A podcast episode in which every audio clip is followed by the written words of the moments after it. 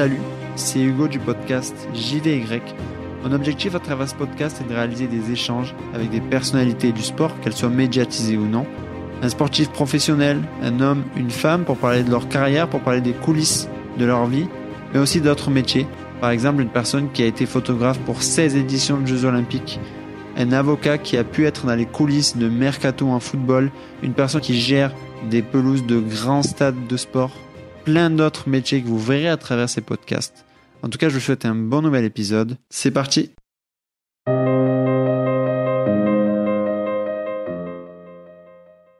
Bonjour Patrick Favre. Déjà, merci beaucoup pour cet échange. Je suis très content de parler avec vous. On a, on a eu l'occasion de pas mal se parler ces derniers temps, aussi bien au téléphone qu'avant cet échange. Donc déjà, très cool. Déjà, pour commencer, comment allez-vous? Eh ben, Écoute, je vais très bien. Je vais très bien. Je suis en pleine forme.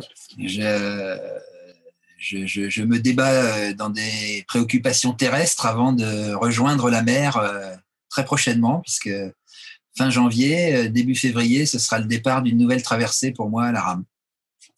Parce que du coup, euh, et je vais en revenir petit à petit, on va creuser à mesure un petit peu votre parcours et puis, et puis ce que vous avez pu faire, mais vous avez traversé donc neuf fois l'Atlantique, ce qui fait que déjà vous êtes à peu près différent. Enfin, vous faites, vous avez fait un truc en plus de à peu près tous les gens qui vont regarder cet échange, parce que c'est assez incroyable. C'est J'imagine c'est des traversées qui, en termes de souvenirs, en termes d'expérience humaine, sont incroyables.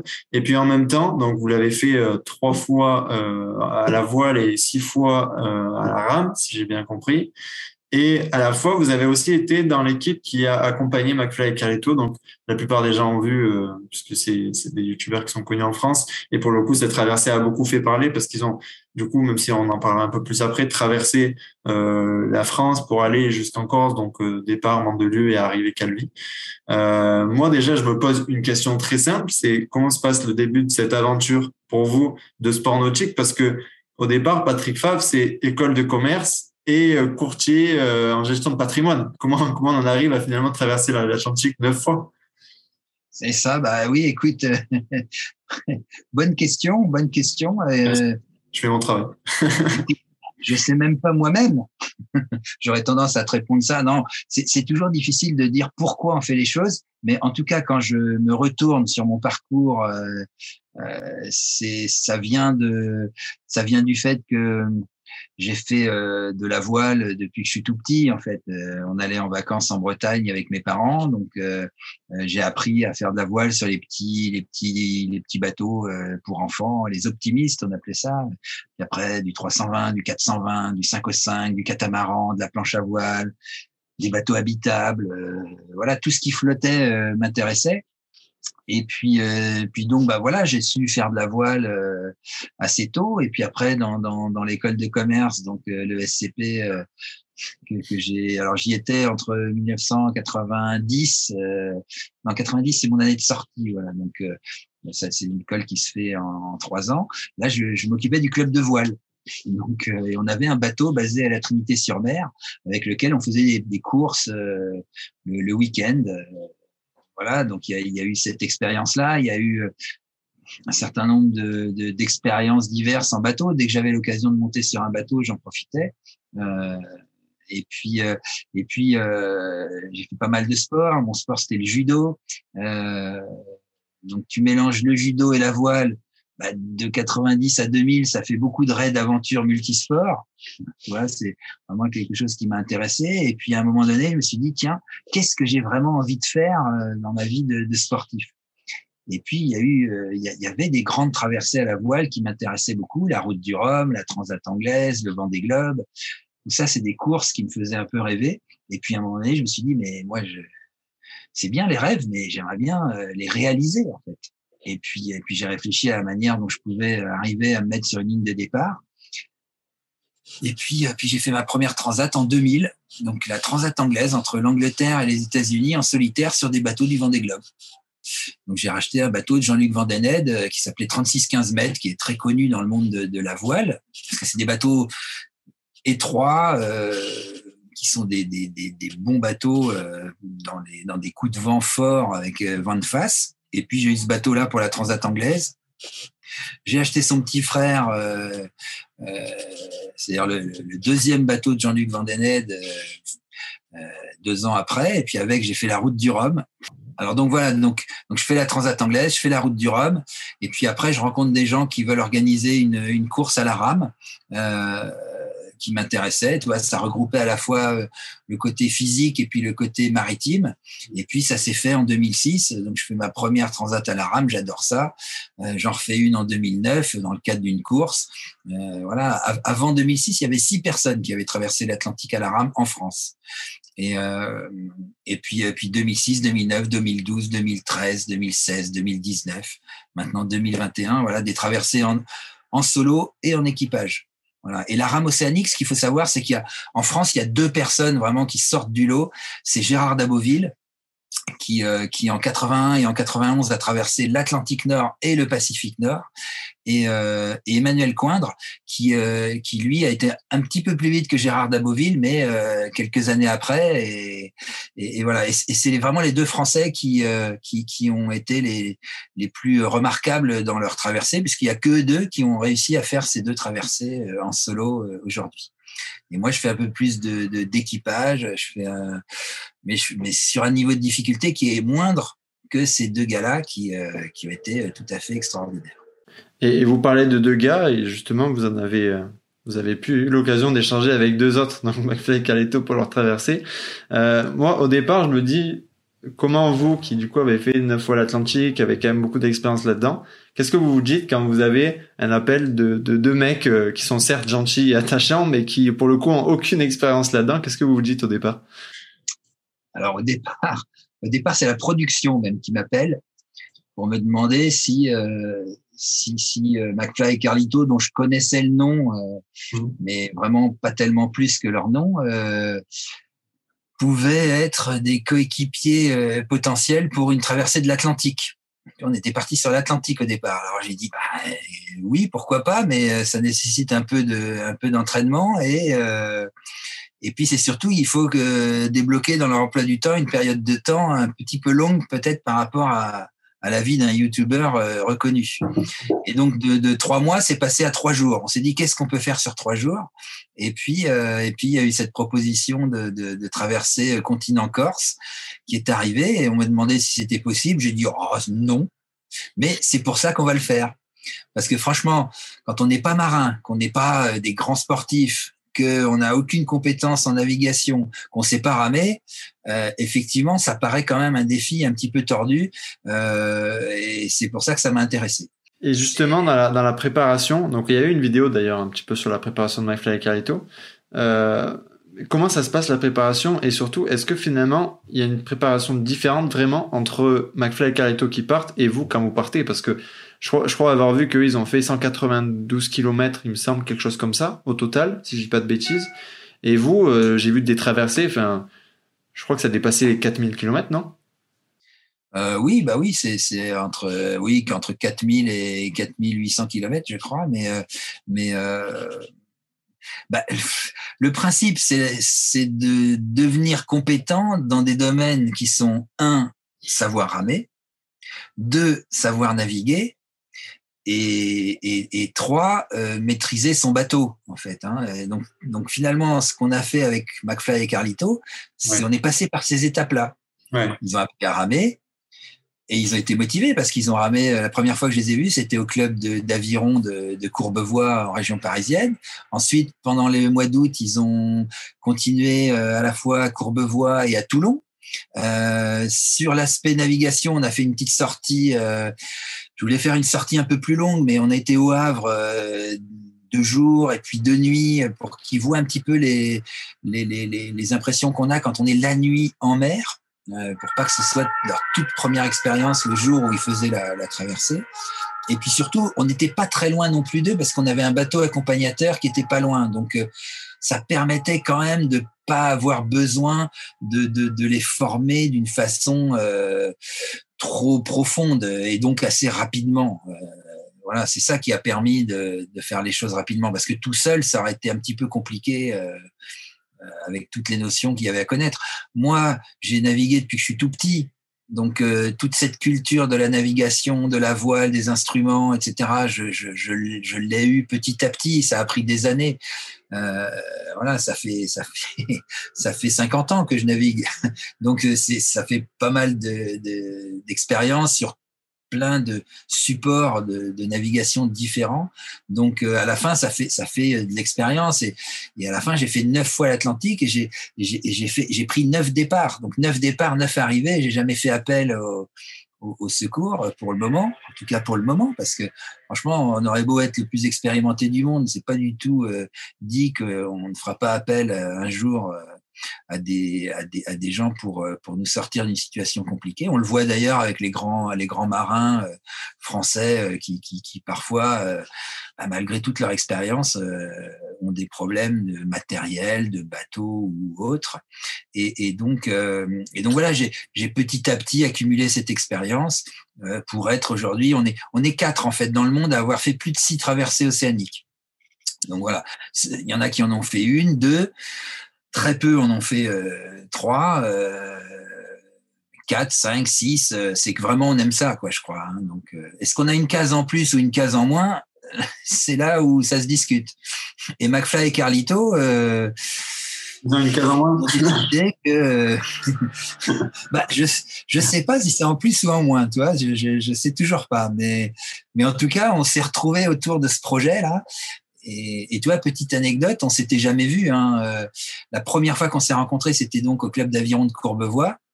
Je commence un petit peu à discuter avec eux. Ils me disent hop, hop, hop, hop, ne parle pas, ne dis rien.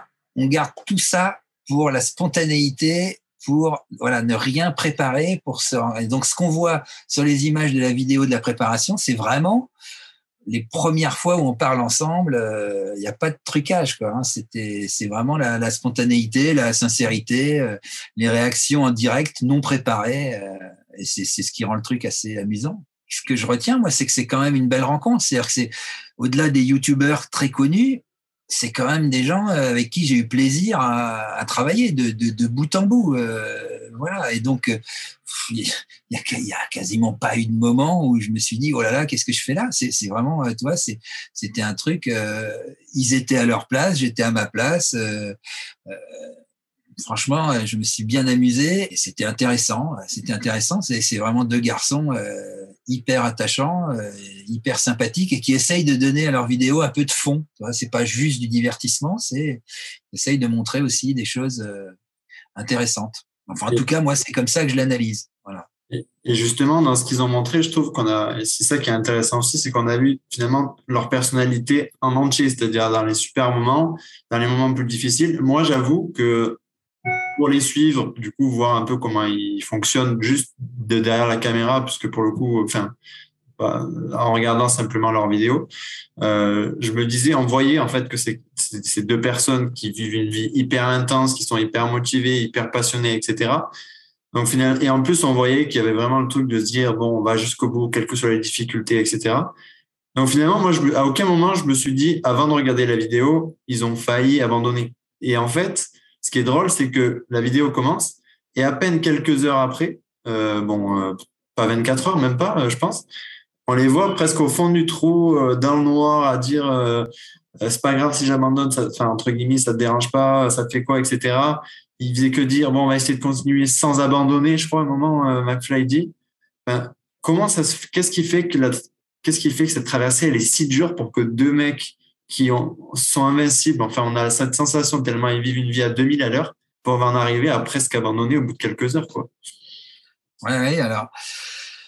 C'est là où ils sont très forts, d'une part, parce qu'en fait, tu vois, ils, n'ont pas de, ils n'ont pas de, je dirais, de filtre par rapport à ce qu'ils ressentent. C'est-à-dire qu'ils sont capables d'arriver à, à, donner leur, leur ressenti euh, directement.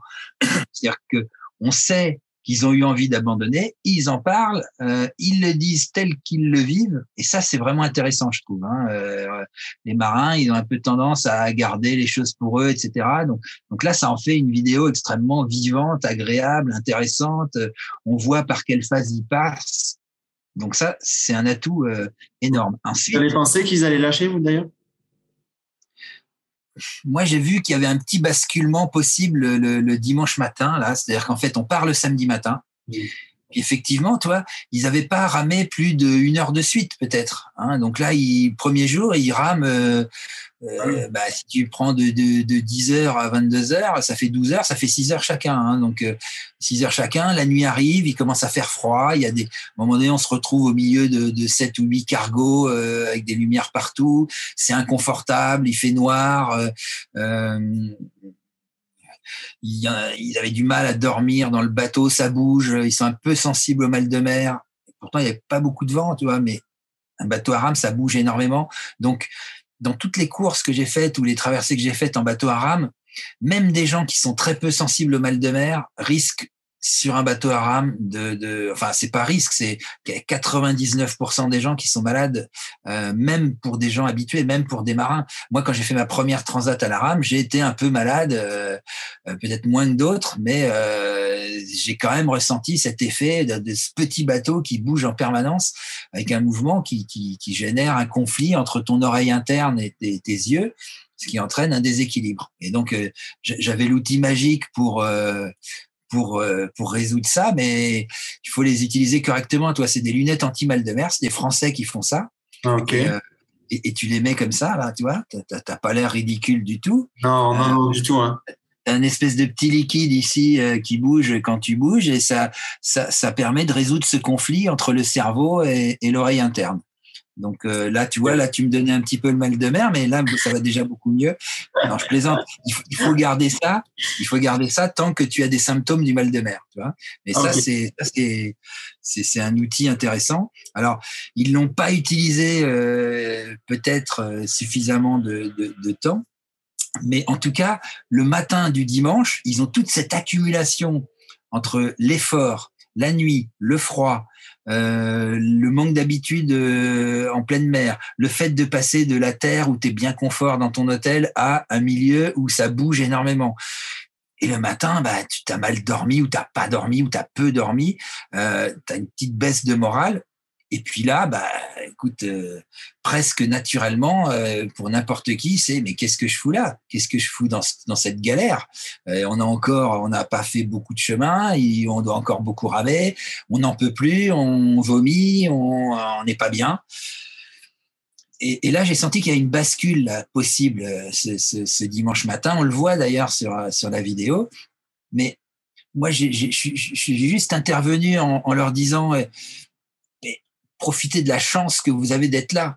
À partir du moment où tu as encore ton intégrité physique, euh, même diminuée, que tu n'as pas de blessures lourdes, que tu peux donc ramer, euh, même si tu n'es pas très en forme, on n'était pas en danger.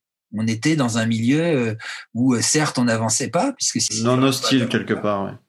Voilà, mais mais j'ai juste donné le petit truc qui fait que ils l'ont saisi tout de suite. Moi, je pensais que ça allait durer deux, trois heures, toi, qu'ils allaient, qu'ils allaient se remettre, mais doucement, mais pas du tout. Ils se sont remis tout de suite à, ramer. Ça veut dire que dans leur esprit, il y avait, il y avait une, lumière qui, qui, qui, qui, était là et qui ferait que sans doute qu'ils n'auraient peut-être sûrement pas abandonné en fait, tu vois. Et euh, ça, ça aurait peut-être pris un petit peu plus de temps, j'en sais rien. C'est très difficile de dire ce qui se serait passé, mais en tout cas, ils avaient le, ils avaient le, fighting spirit qui faisait qu'ils avaient envie d'y aller, et nous, on avait aussi envie d'y aller. On avait envie de montrer que bah, avec une petite préparation quand même bien bien étudiée, on pouvait aller euh, au bout de ce projet. Et, et, vous, justement, vous en avez fait pas mal des traversées, notamment en solitaire. Et que je trouve incroyable, même si j'imagine que vous êtes quand même un peu en contact avec des personnes, même si c'est pas aussi proche et que quand vous êtes en solitaire, bah, vous n'avez pas quelqu'un derrière vous. Ça doit être extrêmement difficile. Comment, comment on fait justement quand on a une galère comme ils peuvent en avoir, ou du coup ils se sont soutenus, ils ont beaucoup parlé, etc. Quand on est seul, euh, parce que j'imagine on est seul au milieu, il y a rien, il y a aucun repère, il y a toujours les mêmes choses. C'est un genre de quotidien, mais dans la difficulté, parce que physiquement ça doit être dur, émotionnellement on l'a dit, ça doit être super dur. Comment vous faites, vous, en étant seul, quoi? Est-ce que vous vous préparez avant à ça? Comment vous faites? Alors, tu vois, moi, j'ai un secret là-dessus, mais je vais, je, vais te le, je vais te le donner. Merci. On le dit pas fort, hein. on le dit pas fort. On le dit pas trop fort. Je, je m'approche un peu, mais on, dit, on, dit, souvent, on dit souvent, je suis seul avec moi-même. Ben, ça fait déjà quasiment deux personnes, ça. Donc être seul avec soi-même, c'est déjà à la fois être acteur et être un peu spectateur de sa situation. Et en fait, moi, par exemple, quand j'ai une insolation, je me souviens d'un moment où j'étais vraiment, j'avais plus d'énergie, un, peu comme McFly et Carlito le, dimanche matin. Tu vois, ça, ça m'a refait penser à ça quand ils, quand ils ont eu ah cet épisode-là. Je me suis retrouvé complètement sans énergie du tout. Euh, une sorte d'insolation, voilà, par la température. Bah, Qu'est-ce qu'on fait? On, on s'allonge et puis on attend que ça revienne. C'est-à-dire que j'avais pas de blessure particulière, j'étais pas en danger. Euh, et là, on n'était pas en danger non plus avec McFly et Carlito. Et puis, on est à la fois spectateur du fait qu'on n'est pas bien, et à la fois on est acteur. Tu vois, c'est comme si tu avais une petite caméra qui se déplaçait, qui te regarde là dans une. Mais comme c'est une situation qui est pas facile, moi je considère que quand c'est pas facile, c'est là où tu apprends le plus. Donc à partir du moment où tu te mets pas en danger de mort, euh, et c'était pas le cas, bah tu, tu c'est très intéressant de, de, voir quelle réaction tu peux avoir par rapport à cette difficulté. Est-ce que tu lâches tout de suite? Est-ce que tu t'accroches comme une teigne? Est-ce que voilà. Et, et, cette connaissance de soi-même euh, qu'on qu'on a euh, par l'entraînement, hein, par, euh, par un certain nombre de situations que tu vis, par des épreuves d'endurance, par euh, toute une expérience sportive ou pas d'ailleurs, ou, professionnelle ou familiale ou personnelle, voilà, où tu as été mis dans des circonstances où tu avais des difficultés. Et, et, le fait de les apprécier, hein, de, transformer la difficulté en, en, en, un obstacle à passer, mais pas un obstacle qui est là pour pour te détruire, c'est un obstacle qui est là pour t'apprendre des choses. Donc finalement, quand tu te retrouves dans une situation comme ça compliquée, tu te regardes, tu, apprécies la situation. Là, en plus, on est dans un cadre choisi. Hein. McFly et Carlito, ils ont choisi d'y aller. Ils n'ont pas été contraints d'y aller. Moi, quand je fais des traversées, j'y vais parce que j'y vais par plaisir, par envie d'être là-bas. Donc, on n'est pas dans un cadre où tu subis complètement la situation et où c'est beaucoup plus difficile de faire ce que je dis là. Donc, on est quand même dans un, dans un, dans un, un moment où tu peux aller chercher en toi des ressources, mais c'est des ressources qui sont plus facilement accessibles à partir du moment où tu fais les choses par plaisir. Tu vois, euh, personne m'a forcé à aller traverser l'Atlantique euh, tout seul. Heureusement. Euh, donc, moi, je n'ai pas de moment où je suis, je me dis, mais qu'est-ce que je fous là, où j'ai pas le moral, etc. Je peux être complètement épuisé je, physiquement, mais pas mentalement, pas moralement. Et donc, à partir du moment où tu es dans ce train de là, bah, tu profites du moment, et quel que soit le moment. S'il fait beau, ben il fait beau, mais, tu sais qu'il va pleuvoir après. Et s'il pleut pendant 24 heures et que tu as marre, mais tu sais qu'à un moment donné, le soleil va revenir. Donc, toi, c'est pas la peine d'être pressé, euh, de, s'énerver de vouloir que les problèmes se résolvent en trois minutes. C'est pareil pour McFly et Carlito. Euh, le dimanche matin, je leur ai dit, ben, prenez votre temps laissez, laissez-vous le temps de voir cette énergie revenir. On est bien, il y a du soleil. En plus, là, il y avait du soleil. C'est pas comme s'il y avait une tempête incroyable. Ça, ça aurait augmenté la difficulté. Mais euh, voilà, on, on, était bien, on était ensemble. Il y avait des gens qui se, se, se sont trouvés, se sont fait confiance. Euh, et, et, et, petit à petit, ils étaient entourés que des gens euh, qui, qui, qui, adoraient. Il y avait à bord du bateau, il y avait Camille, il y avait Red Bull, euh, il y avait donc Camille, c'est leur assistante. il y avait les gens qui étaient là pour faire du direct et avec qui le courant est vite passé. Donc du coup, il y avait que des amis autour d'eux et on n'était pas pressés. Nous, ça, si ça durait trois jours de plus, c'était pas un problème. À partir du moment où tu es dans une ambiance bienveillante et quand tu es tout seul, bah, c'est à toi de te mettre toi-même dans cette ambiance bienveillante, bah, c'est plus facile pour surmonter la difficulté. Et, et euh, McFly et Calito, je suis même pas sûr qu'ils avaient besoin de moi pour euh, pour surmonter cette difficulté. Après, moi, j'ai apporté un petit, euh, j'ai senti ce petit basculement possible. S'ils se décidaient très vite, peut-être qu'ils auraient abandonné. Mais à partir du moment où ils prenaient leur temps, ils disaient bon bah attends, on est bien là en fait, on est vachement bien. Et eh ben et puis après, on a vu que au long de toute la vidéo, bah, ça s'est reconstruit. Et puis petit à petit, t'approches un peu du but. Et voilà, tu vois, tu as, eu cette descente vers l'enfer. Après, tu as eu une sorte de renaissance. Et puis après, tu as l'arrivée où c'est l'euphorie de, de l'arrivée et où finalement, tu es passé par des phases psychologiques qui, en, en très court, euh, sont des phases qui peuvent nous arriver sur l'Atlantique, euh, mais euh, voilà, c'est très intéressant de voir comment on réagit face à des événements euh, qui sont qui sont ceux-là. après, chacun a une réaction différente, mais, mais, voilà, chacun doit apprendre à se connaître. C'est pour ça que les traversées, c'est vraiment euh, un, un, moment privilégié pour se connaître. Et, et 65 heures, c'est c'est long et court, mais surtout long euh, de, public extérieur. Et en fait, 65 heures, c'est une partie, vous l'avez dit, il peut faire soleil, il peut faire moche, etc. jour et une partie nuit. Et j'ai eu l'impression aussi que, en regardant, qu'ils ont eu vraiment du mal euh, avec cette partie nuit là. Et j'ai eu l'impression que, en fait, ils ont presque vécu ce truc où, en dehors du fait qu'ils étaient dans une, dans une, en train de ramer au milieu de rien et que c'était difficile, qu'ils ont vécu un truc d'inconfort parce qu'ils étaient en pleine nuit, au milieu de rien, de tout à la fois. Ils étaient pas chez eux, il y avait pas de confort, il y avait aucun repère, il y avait presque aucun proche, même s'il y avait leurs amis d'un bateau proche. Euh, comment on fait pour appréhender la partie nuit aussi, qui finalement est presque une autre discipline, quoi, tellement que c'est différent dans la, façon de, le gérer? Ah oui, là, tu mets le doigt sur un truc important, c'est-à-dire que la, nuit, euh, nous en tant qu'occidental moyen, on vit plutôt le jour. Bon, à part euh, là, il y a les jours qui raccourcissent en ce moment, mais on vit quand même plutôt le jour. Et la nuit, c'est bah, on, on, arrête de travailler, on dort, euh, voilà. Donc on n'est plus habitué en fait à agir la nuit. Un marin, je dirais pas qu'il y a pas de différence parce qu'il y a une différence de luminosité, euh, mais que ce soit le jour ou la nuit, ça change pas grand chose. C'est-à-dire que euh, moi, j'adore ramer la nuit, euh, mais on voit sur les traversées à la rame des gens qui sont pas habitués. Bah, euh, quand la nuit commence à tomber, euh, ils rentrent dans la cabine et puis et puis ils se lèvent quand le quand le matin arrive. parfois, je me demande même s'ils font un peu attention aux cargos qui potentiellement peuvent leur rentrer dedans. Je suis même pas sûr. Mais en tout cas, en ce qui me concerne, moi, la nuit ou le jour, il y a presque pas de différence. Alors sur la traversée avec McFly et Carito, effectivement, là, on a des gens qui sont pas habitués à, à, à, vivre comme ça la nuit sportivement l'ambiance est différente effectivement euh, il une c'est pas la même chose je suis d'accord avec toi c'est c'est une autre ambiance et là euh, bah, ça renforce le sentiment de de manque de repères et donc du coup ça renforce encore le, le, le, la, la, descente. Hein. Si tu es dans une phase de, de descente et de difficulté, ça renforce encore ça. Quand on voit en quelques heures comment on peut être affecté par le fait de vivre dans un environnement qui est néanmoins contrôlé avec un kata juste à côté. Euh, euh ils viennent sur le kata, mais mais on voit alors que c'est quand même des gens solides. Hein, euh, McFly et Carito, c'est pas n'importe qui.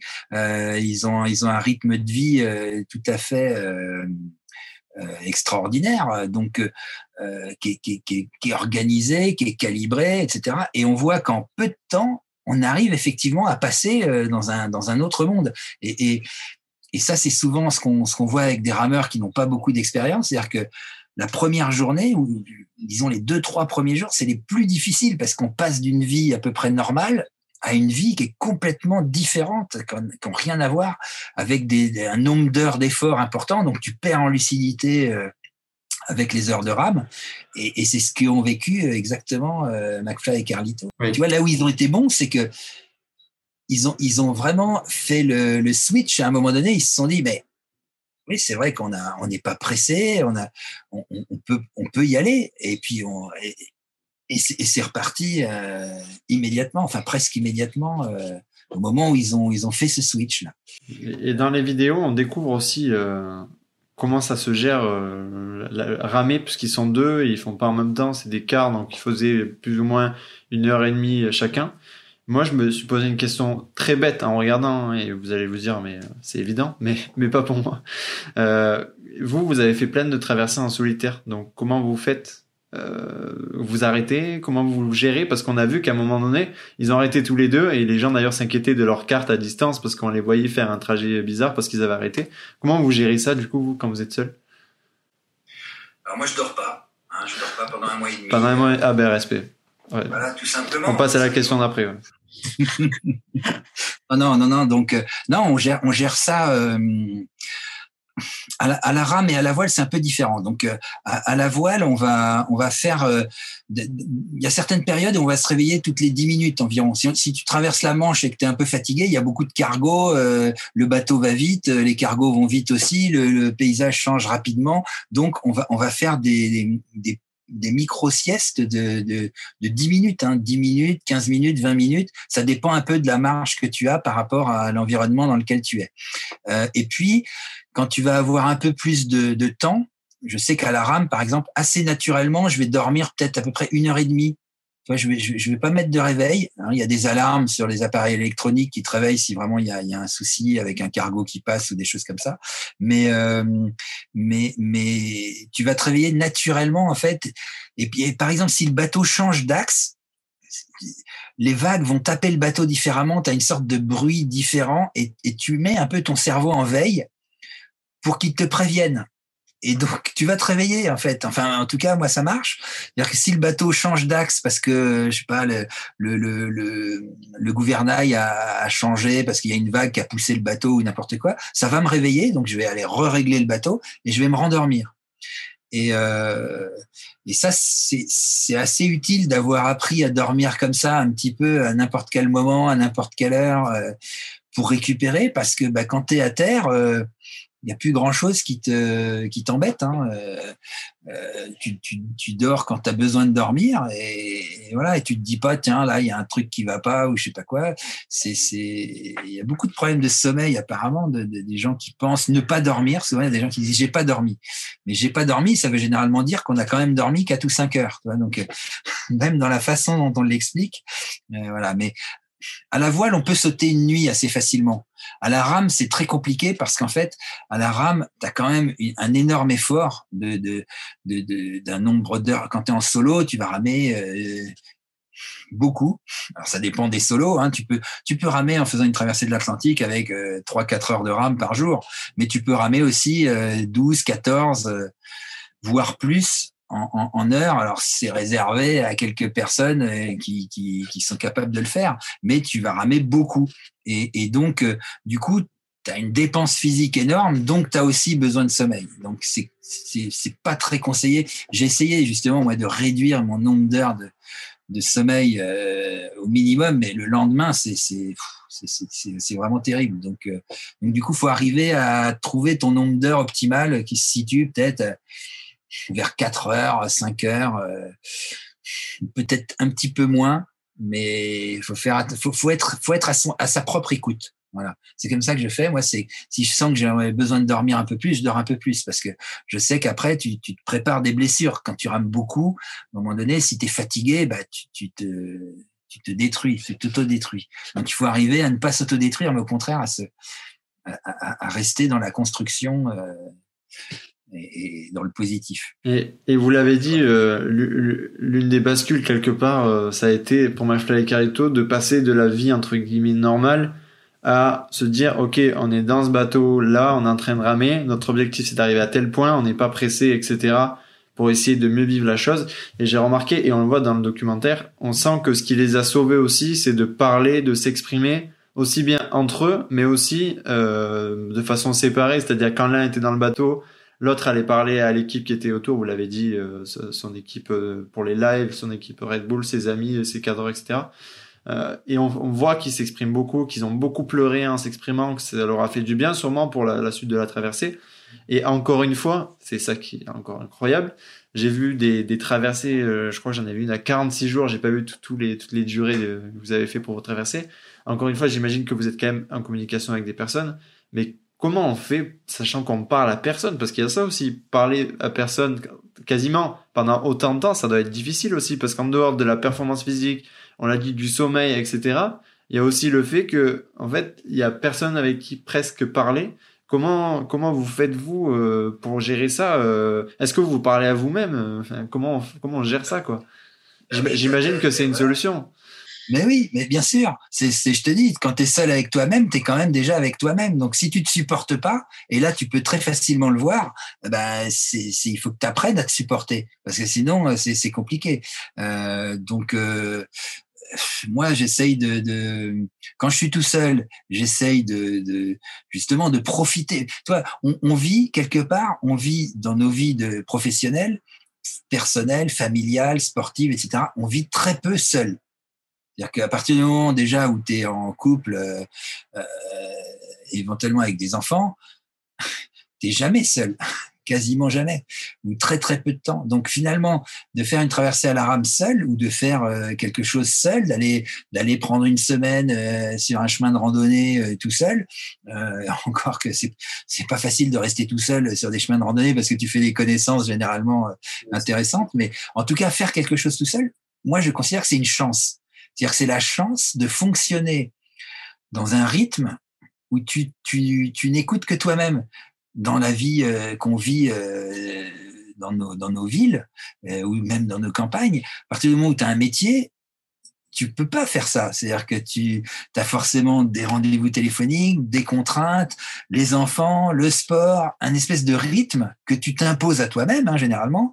Et si tu t'imposes trop de rythme, bah, il un moment donné, ça, ça casse. Euh, ben là, c'est pareil, sauf que là, tu n'as plus les contraintes de, t'as plus de téléphone, par exemple. C'est-à-dire que le téléphone, comme quand on t'appelle, ça coûte 14 euros la minute, personne t'appelle. Donc, euh, donc du coup, c'est toi qui appelles et euh, t'appelles vraiment moments choisis, le routeur, un tout petit peu ta famille. Après, ça dépend. Il y a des gens qui aiment bien appeler beaucoup, d'autres moins.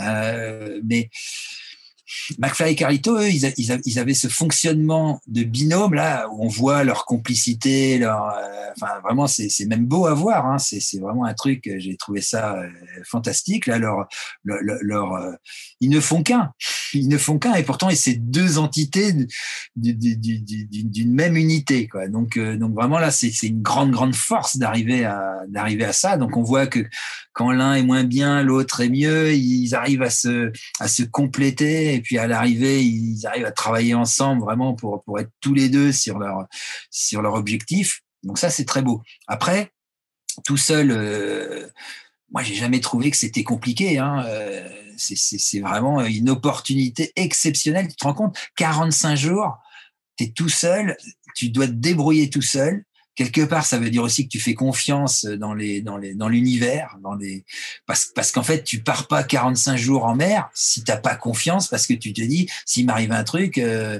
qu'est-ce que, qu'est-ce qui va se passer? Les gens seront pas là, les gens sont pas là en un quart d'heure. Si t'arrive un truc, euh, c'est plusieurs heures pour venir te chercher. Hein. Euh, dans l'Atlantique, ça peut être entre 6 et 15, 20 heures. Donc, toi, tu passeras sans doute pas des jours et des jours en mer parce que avec les balises maintenant qu'on a, etc., on va prévenir. Il y a du monde sur l'Atlantique, donc tu, tu, tu, on va, on va mais mais c'est pas, c'est pas de l'ordre de minutes, c'est de l'ordre d'heures et pas une heure. Hein. C'est, enfin, si c'est une heure, c'est que tu as vraiment eu de la chance, mais, mais, euh, mais voilà. Donc, donc il faut avoir une certaine confiance dans ce qui va t'arriver, dans ta.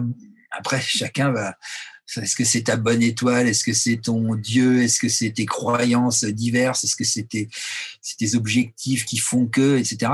Peu importe, mais en tout cas, chacun va avoir ses, points de repère sur lesquels il va s'appuyer pour pouvoir euh, franchir cet obstacle. Et en plus, tu n'as pas le choix. C'est-à-dire que soit tu continues, soit euh, là, tu n'as pas un catamaran pour monter dessus, etc. Je considère que c'est vraiment une opportunité exceptionnelle. Donc, du coup, c'est du coup, ça devient, euh, ça devient chaque chaque instant devient intéressant.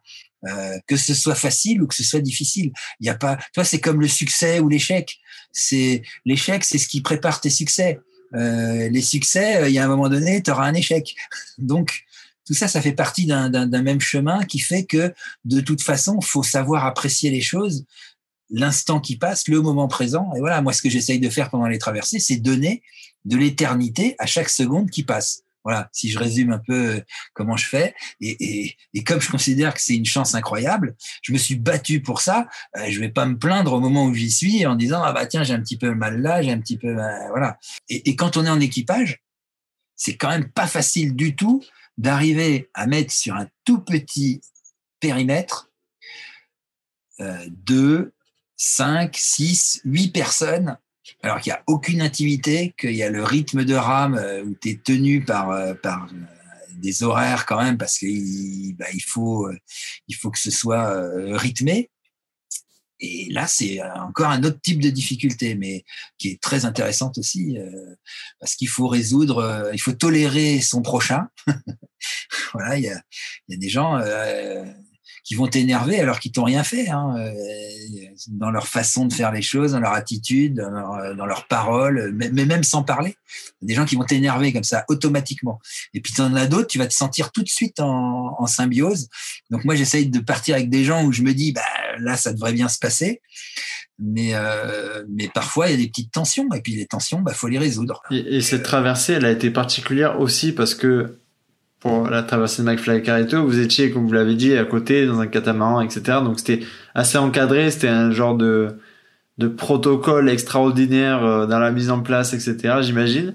Euh, ça vous fait quoi justement à vous qui avez fait autant de traversées, de passer de l'autre côté, d'être sur un catamaran et entre guillemets d'accompagner mentalement, ce qui est déjà énorme et techniquement euh, la traversée, mais simplement d'avoir ce rôle-là quelque part et pas d'avoir le rôle d'acteur que vous avez eu sur des traversées hyper longues, quoi.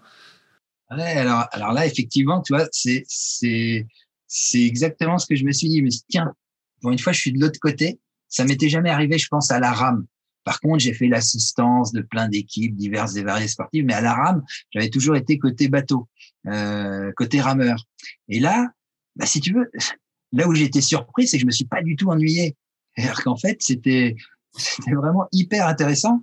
Et, puis, on est quand même sacrément confortable sur le kata, euh, à les suivre. On, a, on a tout ce qu'il faut pour, euh, pour vivre correctement hein, sur un petit catamaran de, de, de, croisière. Là, c'est vraiment un univers que j'adore, moi, personnellement. Donc, euh, euh, donc, on est bien. Donc, on est bien. Et en plus, on fait un truc qu'on qu'on adore avec des gens qu'on apprécie. il faudrait vraiment être, euh, faudrait vraiment être compliqué pour pas trouver que c'est, euh, c'est, vraiment un truc euh, fantastique. Donc, et, puis après, il y a des cas qui se présentent. on voit bien qu'ils descendent un peu, ils remontent. Il y a des phases psychologiques. Bah, moi, j'ai été attentif à tout ça pour pour essayer de comprendre ce qui se passait, pour essayer d'intervenir au bon moment, pour voilà, pour apporter une, une, petite une petite pierre. Mais il n'y avait pas besoin de beaucoup, tu vois. On n'était pas sur une traversée euh, très très longue, mais néanmoins, on s'aperçoit que très vite, on peut être dans des situations compliquées. Donc, euh, moi, ça m'a ravi de, de faire cette traversée côté euh, côté bateau accompagnateur. C'est même une chance terrible parce que voilà, on a vu aussi fonctionner les équipes techniques, les images. Voilà, c'était incroyable. C'est vrai qu'il y avait un dispositif, on voyait des GoPro de tous les côtés, charger les batteries souvent. C'était ouais, je crois que c'était toutes les 6 heures, euh, il fallait aller changer les, les, les batteries des, des, caméras. Donc, il y avait Emmanuel Coindre qui, qui, qui venait un petit bateau. Euh avec un technicien là pour pour pour changer les batteries, pour récupérer, pour pour faire parce qu'en fait ils ont fait 65 heures d'images multipliées par le nombre de caméras. Donc je sais même plus combien il y avait de caméras. Il y en avait ah oui, c'est vrai. 7 ou 8 plus Florent qui était le réalisateur euh, qui était à bord et qui qui quittait pas sa caméra euh, ah dormait avec, il, il, quittait pas sa caméra, donc il tournait tout le temps, plus le drone qui a fait des images absolument magnifiques. Euh, donc à la fin, euh, je, je, vraiment, j'avais une sorte de pensée pour les monteurs qui allaient dépioter tous, euh, toutes ces images qui étaient, qui étaient vraiment euh, en volume. Ça fait quand même un truc euh, important. Hein. Ça tournait tout le temps, tout le temps. Donc euh, non, c'est c'est et, et, puis McFly Carito, tu vois, ils, ils, ils, sont habitués à cet environnement là d'être filmés tout le temps, et, et on voit que c'est très très naturel chez eux. Hein. Ils sont ils sont vraiment il n'y a pas beaucoup de, enfin, même je ne vois pas de différence entre les moments où ils sont euh, devant la caméra et puis le moment où ça s'arrête et voilà, ils continuent euh, exactement dans la même veine. Euh, voilà, c'est, c'est vraiment super d'être, d'être dans ce genre de projet. Hein. C'est, vrai que justement, c'est une question que j'avais envie de vous demander, mais nous, on les voit enfin, de notre écran, euh, on voit juste des vidéos en plus, donc c'est à la fois humain parce que ils font quand même des choses qui sont basées sur l'humain, les rencontres, les tout est basé quand même sur l'humain dans leurs vidéos. Et, à la fois on les connaît pas plus que ça. Et vous, pour le coup, vous les connaissiez pas, donc vous avez un, vous aviez et vous avez un regard hyper objectif entre guillemets parce que vous, vous avez aucune raison de, les avoir jugés entre guillemets avant, que ce soit positivement ou négativement. Comment vous les décririez du coup avec l'expérience, les moments que vous avez eu avec eux, ces, ces deux gars-là entre guillemets? Bah, tu vois, moi, moi, ce que je me disais, c'est souvent quand on voit des gens à la télé, on sait, on sait pas finalement. Euh, le, la caméra, c'est quand même un miroir très déformant. C'est-à-dire qu'il y a des gens qui sont euh, des, des, imbéciles, et puis il y en a d'autres qui sont vraiment des gens extraordinaires. Et parfois, la caméra ne, ne, ne, ne redonne pas ça. Tu vois et, et, donc effectivement, quand on voit quelqu'un sur euh, sur des images, c'est difficile de savoir si c'est un emmerdeur, un mec super. Euh, T'en sais rien en fait. Et là, euh, eh ben, finalement, moi j'ai trouvé que le fait d'être comme ça devant une caméra 24 heures sur 24 euh, fait que bah, j'ai eu l'impression moi qu'il y avait plus de sincérité euh, euh de leur côté que parfois chez des chez des gens que j'ai pu côtoyer qui devant la caméra jouent un personnage.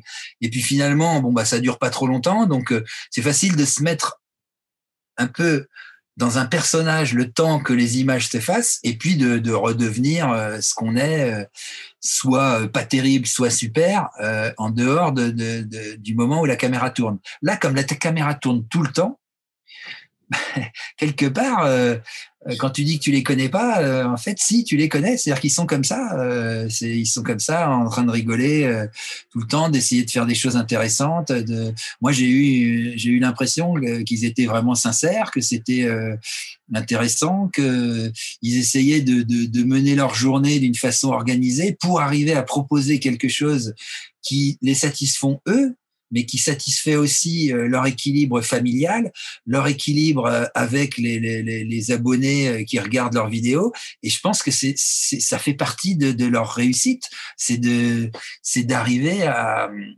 à faire les choses d'une manière qui n'est pas forcée.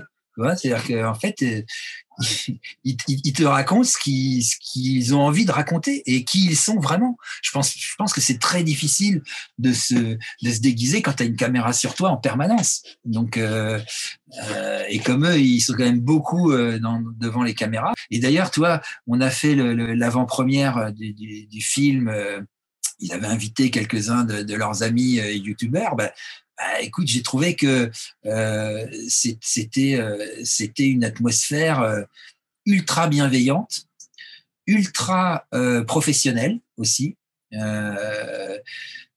Franchement, les gars, ils, prennent une place là, tu vois, parce que YouTube, le, Internet, c'est en train de remplacer la télé, hein, tu vois, de, pouvoir accéder à, des vidéos quand tu le veux sur les sujets qui t'intéressent je pense que c'est euh, c'est l'avenir. Euh, c'est donc la télé, c'est déjà un outil du du XXe siècle, on va dire.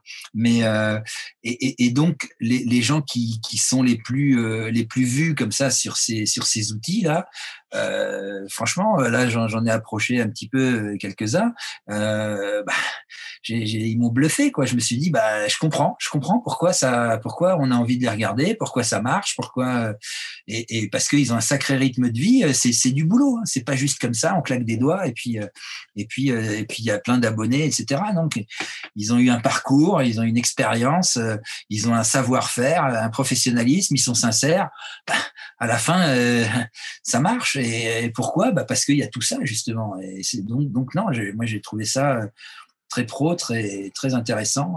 C'est plutôt moi qui ai des leçons à prendre que tu vois que, que l'inverse. Et je pense que justement cette génération de gens qui arrivent là, Mmh. Elles vont, elles vont pousser, elles vont remplacer les vieux ronblons là qui, qui, qui sont là, qui comprennent rien.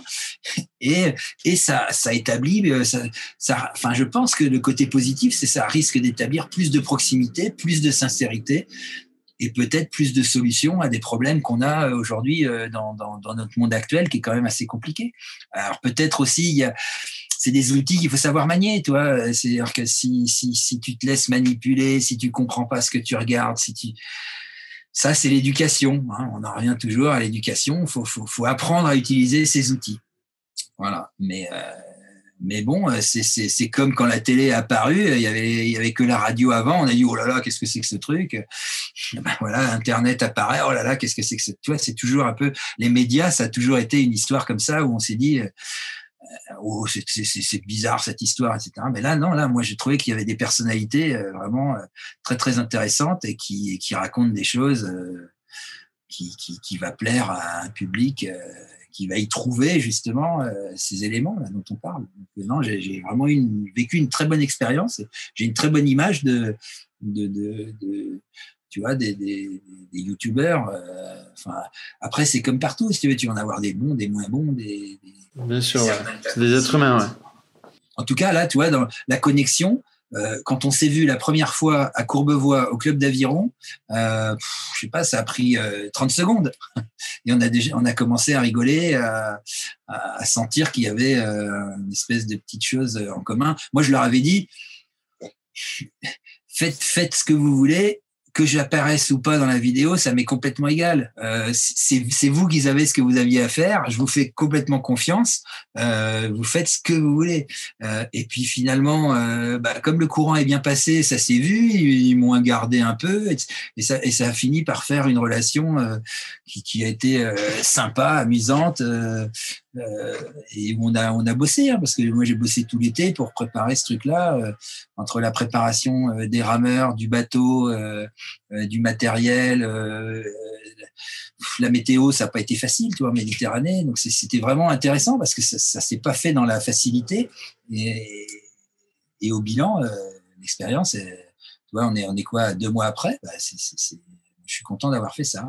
Et justement, il y, a, y, a, ce qu'on voit sur cette caméra, vous l'avez dit, il y a eu plusieurs mois de préparation, il y a eu le pendant, et finalement, nous, on voit 1h50, vous, vous avez vu 65 heures plus l'avant et un peu l'après peut-être. Euh, Est-ce que vous aurez une anecdote, peut-être quelque chose qu'on n'a pas vu? Déjà, tout à l'heure, vous nous avez régalé euh, en montrant les lunettes. Est-ce que vous avez une anecdote, quelque chose qu'on n'a peut-être pas vu dans ces 65 heures-là, euh, finalement, que vous avez vécu de, votre œil à vous? Ouais, il y, en a, plusieurs. Il y en a plusieurs des anecdotes. Il y a, tu vois, je parlais de la météo la Méditerranée, c'est pas facile. Euh, et tu vois, par exemple, on est arrivé un dimanche soir à Mandelieu avec Emmanuel. On s'installe. Le lundi, euh, le catamaran qu'on devait louer euh, finalement n'était pas disponible. Il a fallu qu'on en retrouve un autre. et on regardait la météo. Le lundi, ok, on fait Mandelieu, Calvi. Le mardi, on est obligé de rappeler tout le monde parce qu'on dit, bah non, là ça a changé, on va faire Calvi, Mandelieu parce que le vent a tourné. Oh non. Donc, Arnaud, qui s'occupait pour la production de tout ce qui était logistique, fait tout le boulot pour euh, faire tout à l'envers. Il a fait un AVC. Mercredi matin, on regarde les cartes météo, on dit bah non, c'est Mandelieu Calvi. Alors là, Arnaud, il devenait fou. Hein. Tout le monde devenait fou à la production et, et, et moi, on m'appelait pour me dire écoute, Patrick, quand est-ce que tu nous dis euh, que c'est fixé ou que c'est pas fixé? J'ai dit écoute, euh, moi, le jour où il y aura quelqu'un qui maîtrisera la météo de la Méditerranée euh, parfaitement, euh, tu m'appelles parce que moi j'ai pas le, j'ai pas la solution. Consulte qui tu veux, euh, n'importe quel météorologue, c'est pas simple. Et à la rame, c'est encore moins simple parce qu'un petit vent, tu es obligé de suivre le vent si tu veux globalement. Donc donc du coup, si, si tu as du vent qui souffle de, de, de, Calvi vers Mandelieu, tu peux pas faire Mandelieu-Calvi. Donc là, il y a eu un petit stress, mais ça s'est bien passé.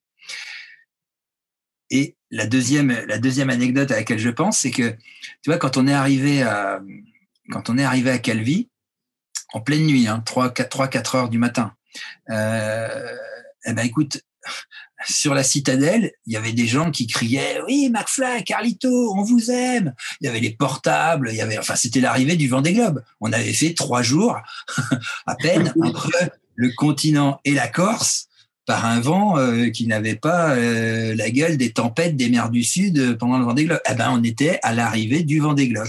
Voilà, c'est McFly et Carlito, ils ont quand même cette capacité à mobiliser autour d'eux des gens qui, ont envie de les voir à n'importe quelle heure du jour et de la nuit. Et on s'est retrouvé à faire une arrivée du Vendée Globe alors que alors que voilà, alors que souvent moi quand j'arrive de mes traversées, il y a, y a trois personnes qui arrivent qui arrivent là et encore il y en a deux qui passaient par hasard, tu vois. Donc euh, là, c'était pas le cas. Donc ça me changeait un peu de, mes arrivées habituelles.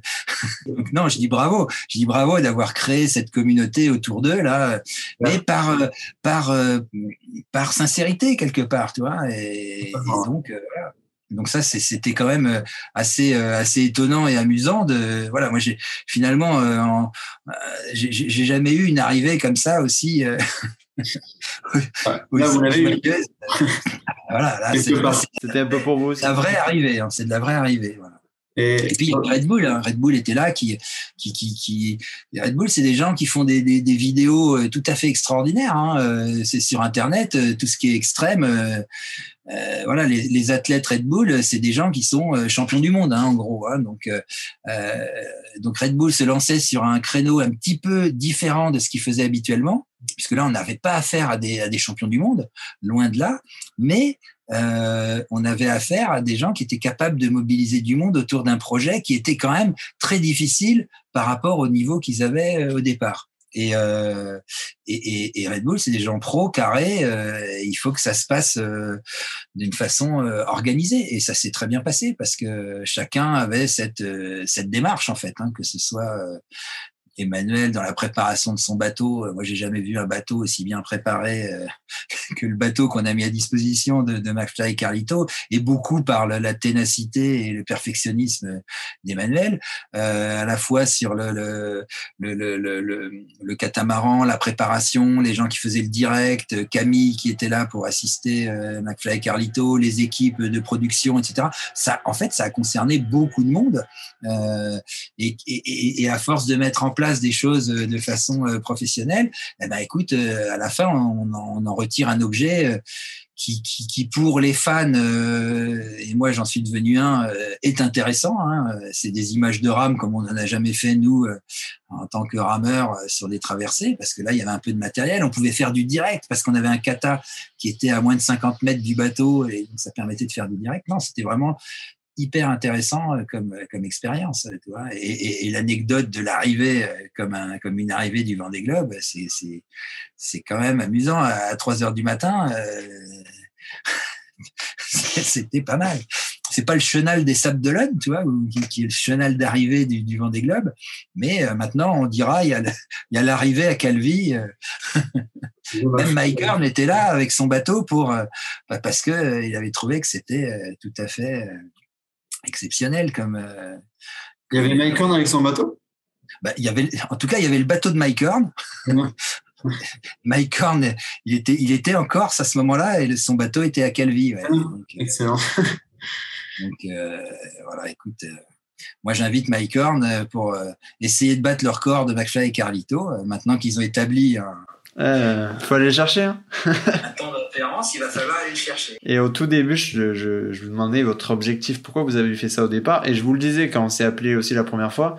Moi, c'est, enfin, moi, c'est quelque chose qui m'attire, ce genre de traversée. Et évidemment, à petite échelle, euh, juste le fait de le faire, parce que justement, il y a peut-être ce truc où on se retrouve soi-même. Il y a le côté dépassement, il y a le côté où on sort totalement de notre cadre, etc. Et vous, en fait, moi, je me dis, si demain je le fais, comme McFly et Carlito, je vais le faire je vais aller au bout, je vais en tirer plein de conclusions, d'expériences, etc. Et je l'aurais fait. Et vous, en fait, ce qui est fou, c'est que vous l'avez fait une fois, deux fois, trois fois, quatre fois, huit fois, neuf fois. Est-ce que l'objectif a changé? Pourquoi, pourquoi l'avoir refait, en fait, quelque part? Bah, Ouais, bonne question. Bah, moi, je le refais parce que j'aime ça. Hein, parce que franchement, euh, aller vivre dans une niche à chiens... Euh, à ramer 12, 15, 16 heures par jour. Euh, oui, mais ouais, c'est clair. Bon, si t'as pas trop envie d'y aller, faut pas trop se forcer. Hein. On n'a pas besoin d'avoir fait une traversée de l'Atlantique à la rame pour euh, réussir sa vie. Donc, euh, moi, c'est tout simplement parce que ça me plaît. Hein. Donc, parce que j'aime bien ce, ce, ce côté on, te débarrasse quelque part de tous les de, toutes les, fioritures euh, dont on peut s'entourer euh, dans une vie euh, classique. là, ton souci, c'est de faire avancer le bateau, de survivre, faire ton eau, faire se nourrir correctement, apprendre à récupérer le plus vite possible, gérer ton effort pour que tu, sois le plus efficace possible, euh, pour faire avancer le bateau euh, plus rapidement possible, sachant qu'il va pas vite. Hein, euh, on avance à la vitesse d'un marcheur quasiment. Donc, et tout ça dans un environnement que moi je trouve magnifique. Euh, avec euh, parfois euh, pas de vent, mais parfois aussi du gros vent, des vagues importantes, des, situations qui sont qui peuvent être potentiellement dangereuses, mais mais qui te font vivre tout simplement. tu vois, c'est c'est qui te font te découvrir toi-même. Donc pour moi, c'est des opportunités incroyables. Et donc à chaque départ, c'est le même c'est le même plaisir. Et, euh, et, à chaque arrivée, jusqu'à maintenant, euh, je me suis dit, bon, euh, quelle sera la prochaine? Ça, c'est des choses qui me plaisent, et, qui me permettent de, rendre ma vie intéressante. Quand je me lève le matin, je sais pourquoi, je sais ce que j'ai envie de faire. Et, ça, c'est quand même quelque chose de précieux. Bon, on va finir sur ces belles notes. Euh, déjà, merci beaucoup en tout cas. C'était un vrai plaisir d'échanger avec vous. Ça s'est fait très rapidement, très spontanément. C'était vraiment très cool. Les échanges avant, en tout cas, ça a été un pur régal pour moi. Puis j'espère que vous avez apprécié aussi. Bah, écoute, moi j'ai vu ton nombre d'abonnés euh, qui n'arrête pas de grimper là. Euh, là, on parle. j'ai un problème sur YouTube. Hein. mon nombre d'abonnés c'est bloqué. Ah. Je vais appeler YouTube après l'échange. Bah, bah, oui, écoute, euh, là, c'est pas normal. Tu vois, quand on commence à parler comme ça en dizaines de millions d'abonnés, euh, bon, je me suis dit peut-être que euh, une ou deux personnes vont euh, peut-être potentiellement avoir envie de bah, d'aller regarder la traversée de McFly et Carlito, parce que bon, c'est le but. Vu qu'ils sont un peu en difficulté, j'ai quand même envie de les aider. voilà, non, non, mais en tout cas, ça m'a fait plaisir de, discuter avec toi. La façon dont, ta chaîne fonctionne m'a vraiment intéressé. Je pense que tu essayes de t'intéresser à l'intérieur des, choses. On a un peu plus le temps de, discuter que, que, dans des, formats très très courts. Et, donc, ça m'a donné envie de, répondre positivement à, à ton invitation. Voilà. Merci beaucoup. En tout cas, je vous souhaite bonne continuation sur vos prochains projets de traversée. Ah bah écoute, à toi, bonne continuation à ta chaîne. Hein. je suis sûr qu'elle va aller très très loin. Euh, merci beaucoup. Merci beaucoup. Ce podcast est terminé. J'espère qu'il vous a plu. Moi, j'ai adoré parler avec Patrick Favre, parler de son parcours incroyable, parler de psychologie parce qu'il a vraiment une personnalité hyper intéressante. J'espère sincèrement que ça vous a plu. En tout cas, si c'est le cas, n'hésitez pas à me soutenir. Le meilleur moyen, c'est de suivre ce compte Spotify, de suivre ma chaîne YouTube ou bien sur mes réseaux sociaux où je suis principalement sur Instagram, LinkedIn et Twitter. En tout cas, nous on se retrouve bientôt pour un prochain podcast. Ciao ciao